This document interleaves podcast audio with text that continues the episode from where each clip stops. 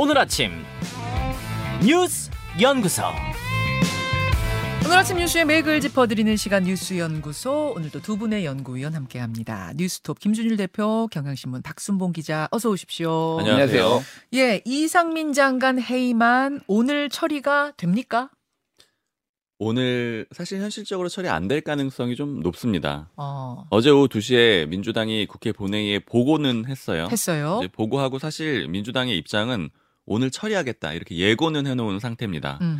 근데 왜 쉽게 처리되지 않을 거라고 보냐면요. 이게 예산안이랑 종속이 돼 있거든요. 묶여 있죠. 네.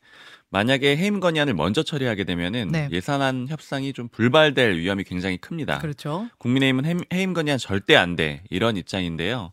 그런데 민주당이 해임 건의안을 처리한다? 네. 그러면 국민의힘도 싸우려고 할 가능성이 높고요. 음. 그러면 서로 협상하고 싶어도 못하는 그런 파국으로 갈 가능성이 높고요. 네. 그리고 또 하나의 현실적인 조건은 김진표 국회의장이 안 열어줄 가능성이 굉장히 높아요. 어, 자, 앞서서도 민주당이 해임 건의안만 처리하겠다. 본회의 열어달라 이렇게 요청을 한 적이 예, 있었는데 예. 김진표 의장이 안 된다라고 했거든요. 그랬었죠. 왜냐하면 이게 예산안이 역시 불발될 수 있기 때문에 음. 이 중재하는 의장 입장에서는 받아들일 수가 없는 그런 상황인 거고요. 음. 지금 아까 말씀해주신 대로 이제 오늘 넘기게 되면은 또 일종의 불명예가 되는 거거든요. 그렇죠. 이걸 주재하는 입장이기 때문에요. 예. 예산안 협상 상황은 아직도 좀 지지부진한데요. 1단계가 줄이는 거거든요. 그러니까 예를 들자면 정부안을 가져와서 국회에서 줄인 다음에 음. 그 다음에 2단계가 늘리는 그런 과정이에요. 왜냐하면 음. 여야가 넣고 싶은 것들 추가해야 되잖아요. 네, 예. 근데 이 줄이는 1단계도 아직 마무리가 안 됐습니다. 감액 작업도 합의가 안 된 그런 상황입니다. 음, 그래요. 이 지금 복잡한 상황이네요. 그러니까 예산안 하나만으로도 사실은 풀기가 복잡한데 말씀하신 것처럼 이것저것 다른 사안과 맞물려 돌아가는 상황. 김준일 대표. 예. 일단 민주당이 지금 이제 해임 건의안 이상민 장관 해임 건의안 이 복잡한 음. 상황 속에서도 고수하는 이유는 뭐라고 보세요? 일단 이게 해임 건의안이 발의가 된 게 지금 어, 지난달 30일, 11월 30일이니까 지금 8일 전이거든요. 예. 이게 여론이 민주당에서도 되게 갈려요. 무슨 얘기냐면은 아니 하려면 빨리 하지 뭐 이렇게 질질 끌어. 라는 여론도 아. 있고 해임 건의안 자체가 지금 올리는 게 이게 실효성이 있느냐 오히려 국정에 좀 파행으로 가는 거 아니냐 뭐 이런 목소리도 있고 어. 뭐 이런 상황입니다. 그래서 뭐 어찌됐든 이거 접든 아니면 가든 빨리빨리 결정을 해야 되는 그런 상황인 건 맞아요. 예, 근데 예.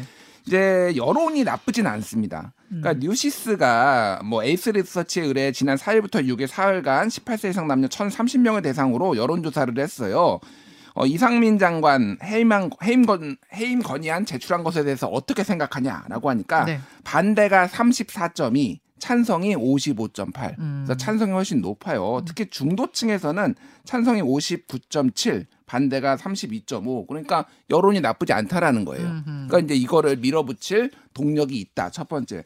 두 번째는 지금 예산안 끝내고 이제 국정조사 들어가기로 했잖아요. 합의를 했었죠. 1월 7일까지거든요. 예. 지금 한 달도 안 남았습니다. 음. 그때 45일 하기로 했는데. 그러니까 이게 이제 국정조사에 이제 본격적으로 들어가면은 땔감이 있어야 되잖아요. 어, 어, 떤뭐 분위기를 고조시킬 분위기를 고조시키고 음. 지금 이제 어떤 전국 주도권이라는 게 예산안 한쪽에서는 예산 한쪽에서는 화물연대 파업으로 다 쏠려버렸어요. 음. 네. 그거를 가져오기 위해서 가장 좋은 카드가 해임 건의안, 탄핵 소추안 등등이다라는 아. 거고 또 하나는 이제 대통령 의 부담을 줄 수 있다. 어. 뭐 이런 거죠. 지금 대통령이 뭐 해임 건의안에 대해서 반대할 가능성은 이제 뭐 거의 99.9%다 네. 이렇게 보이는 상황이에요. 어제 저는 이게 이게 좀 눈에 띄더라고요. 음. 어제 이제 국가대표팀 선수들 만찬에 초청을 했잖아요. 네네, 대통령실에서. 대통령이 근데 이런 말을 했어요. 윤석열 대통령이 꺾이지 않는 마음이란 이 구호에 큰 울림을 받았다. 음. 여러분이 보여줬던 투혼 나도 보이겠다 이렇게 했는데 저는 이게 예사롭게 들- 들리지 않더라고요.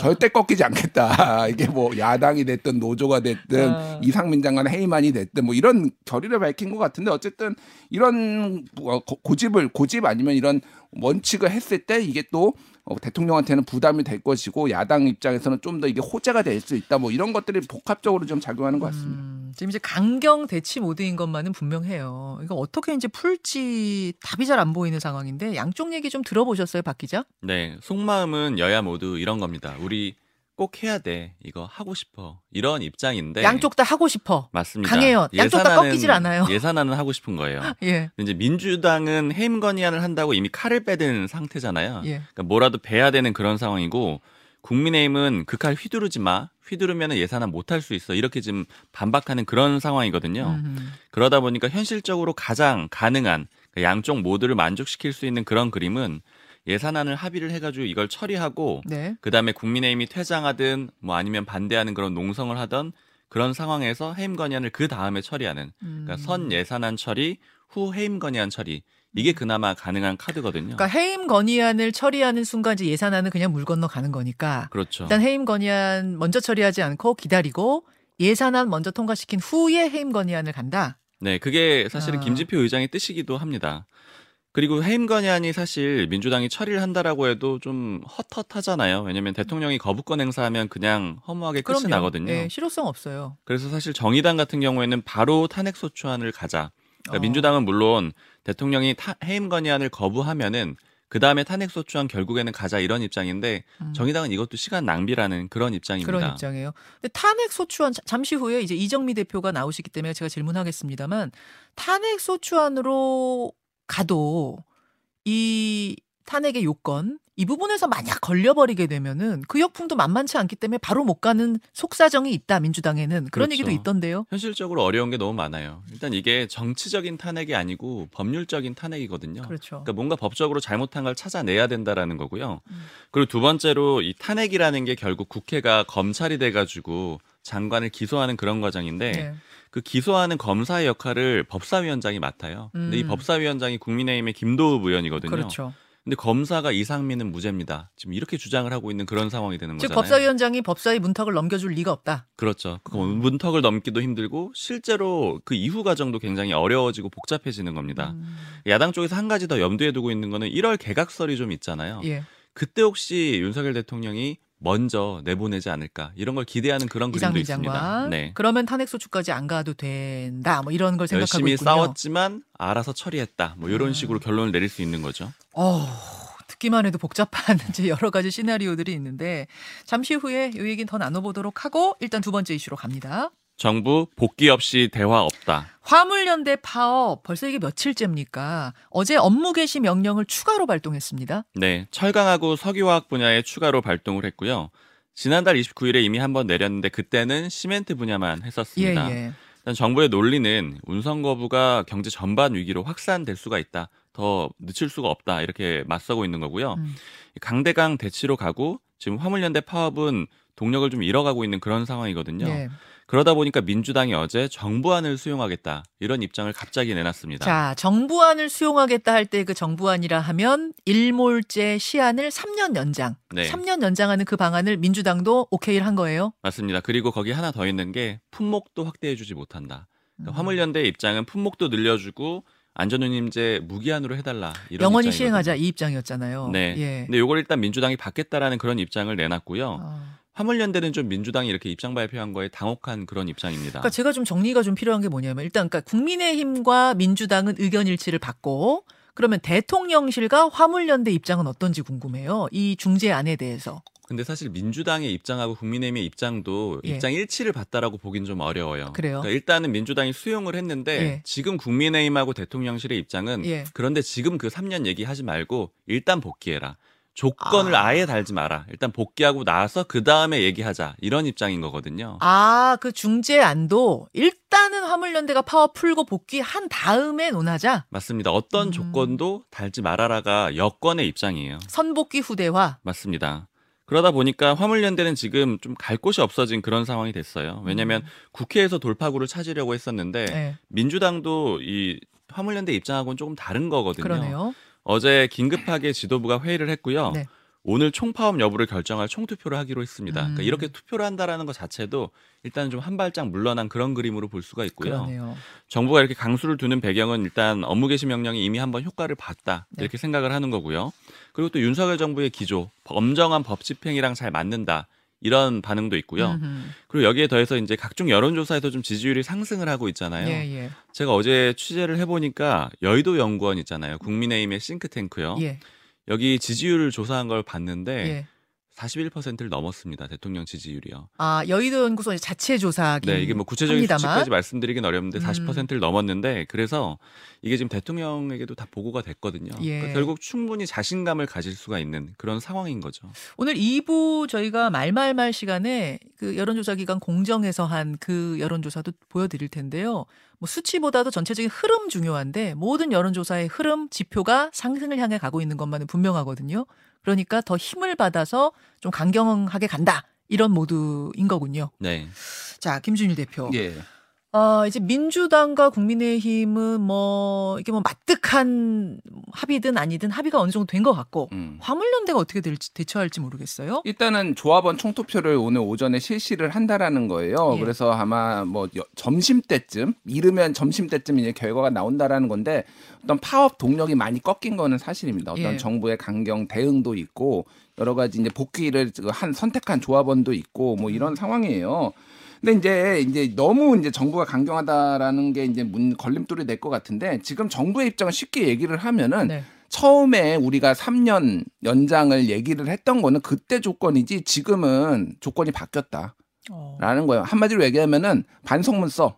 반성문 쓰고 뭐 조건 없이 복귀. 반성문 쓰면은 우리가 한 번 너희 얘기 들어봐 줄게. 자이 정리를 정도예요. 좀 이렇게 예, 예. 시간 시간 timetable로 정리를 해 보자면 원래 지난 여름에 음. 그러니까 일몰제 안전 운임제를 이제 끝내는 일몰제 시한을 3년 더하기로 연장한 거를 합의를 본 거잖아요. 음. 이 노조 측, 그 노동자 측과 정부 측이. 근데 노동자 측에서 3년 연장이 아니라 영원히 합시다. 그러니까 품목도 아니, 좀 확실. 제가 제가 설명을 드리는 예. 게 나을 것 같아요. 3년 연장을 본 게 아니라 정확하게는 지난 6월에 파업을 했고 파업을 접으면서 이게 예. 어떻게 됐냐면은 안전 운임제를 연장하고 3년이라는 얘기가 들어가지 아, 않았어요. 그때 3년은 없었어요. 예, 안전 운임제를 연장하고 품목 확대를 논의한다라고 합의를 봤고요. 네. 그래서 민주당이 6월 달에 파업이 있었잖아요. 네. 민주당이 7월 달에 법안을 발의합니다. 의원들이. 음, 이게 음. 뭐 사실상 당론 같은 거였는데 이거를 안전운임제를 아예 제도화하자. 왜냐하면 3년 연장해 봤자 또 파업할 거 아니냐. 그러면은 그러니까 3년이라는 얘기는 나왔지만 확정은 안 됐었군요. 안 됐었어요. 예, 예, 그리고 그 품목도 이제 지금은 수출입 컨테이너 그리고 이제 시멘트만 있었던 게 이게 전체의 6%밖에 해당이 안 되니까 이거를 철강, 음. 그렇죠. 위험 물질, 예. 뭐 자동차, 뭐 곡물 이런 것까지 다섯 개 품목을 확대하자라는 예, 예. 게 민주당이 법안으로 발의를 한 거예요. 예. 그 다음에 화물연대랑 정부랑 협상이 안 됩니다. 음. 그때 TF를 만들었는데 정부 측에서는 안전운임제 이거 아예 없애는 방안을 논의해야 될 것 같은데 그러니까 화물연대가 받을 수 없다. 무슨 얘기냐. 합의 깬 거 아니냐라고 해서 파행으로 가고 음. 10월 22일에 우리 파업 한달 뒤에 파업할 거야 경고했는데 정부가 응하지 않고 파업하고 파업 6일 만에 업무 개시 명령 발동되고 지금 이렇게 온 거예요. 그러니까 음, 음. 이런 상황이에요. 그래서 노조 입장에서도 이건 정부가 먼저 깬 거다. 저 약속을 음. 아니 안전운임제 합의해 놓고 이거 안전운임제 없애자고 TF 만드는데 누가 그럼 들어가서 그거를 논의를 하겠냐 뭐 이런 겁니다. 그래서 반성문을 써야 된다라는 요 입장에 대해서 굉장히 부정적이기는 해요. 전체적인 기류를 보면 음. 근데 동력이 없다. 뭐 요런 상황이라서 그러니까 어 그러니까 정부가 그러니까 그 민주당도 그러니까 사실상 당론이 사실상 바뀐 거나 마찬가지예요. 그러니까 음. 근데 중재안을 사실상 낸 건데 민주당의 중재안이 합의가 됐지. 근데 아까 전에 말씀드렸지 꺾이지 않는 마음 뭐 이게 전체 정부의 기조라면은 음. 이게 쉽게 되지는 않을 것 같아요. 지금 상황이. 예. 아, 이런 이런 상황이군요. 근데 말씀하신 것처럼 화물연대가 그럼 이 투쟁을 계속 이어갈 수 있는 힘이 있느냐가 핵심인데 그 힘이 지금 없다는 거잖아요. 많이 빠졌다 이렇게 봐야 될 것 같습니다. 그런 상황이면은 이 3년 안으로라도 일단 중재가 되는 게 지금으로서는 뭐 빠져나올 수 있는 출구 같은데 이것도 또 선 복귀 완전 완전 백기 투항 전에는 논의 못 한다. 뭐 이런 식인 거예요. 맞습니다. 알겠습니다. 자, 상황이 이제 그렇게 되고 있는 상황. 그다음 이슈로 갑니다. 수술대 오른 문재인 케어. 문재인 정부에서 만든 건강보험 체계 이제 그걸 문재인 케어라고 했는데 어떻게 바뀝니까? 크게 보면은 좀 재정 부담이 됐다라는 거예요. 보장성을 너무 강화했다. 이게 윤석열 정부의 판단이고요. 그래서 전체적으로 조건을 좀 엄격하게 한다라고 보시면 됩니다. 그러니까 대표적으로 뇌, 뇌혈관 MRI 건보 기준을 강화하기로 했는데 이제 원래 최대 3회였거든요. 근데 이것도 2회로 줄일 거고요. 그리고 네. 그 2회조차도 이제 의사들의 이상 소견이 있다. 이런 경우에만 받게 됩니다. 음, 그리고 또 이외에도 문재인 케어대로라면은 원래 근골 근골격계 MRI, 초음파 이런 거 건강보험 적용 대상이 돼야 되거든요. 근데 이것도 필수 항목에만 적용하기로 바꿉니다. 그러니까 음. 기준을 만들고 역시 횟수를 제한한다라는 거고요. 또 이게 기존에 과다 의료 이용자들이 있는데 지금 현재 본인 부담률이 평균 20% 정도 되거든요. 네. 이걸 90% 수준으로 올리겠다라고 했습니다. 과다 이용자들에 대해선 90%까지 본인 부담. 네. 그리고 이렇게 확보한 돈은 뭐 필수 의료 지원에 쓰기로 했는데 뭐 네. 예를 들자면 응급 수술이나 시술 또 지역에는 분만 의료기관이 좀 어렵잖아요. 이런 데 보상을 두 배로 해주겠다. 이런 안을 내놓은 상태입니다. 음. 그래요, 그래요.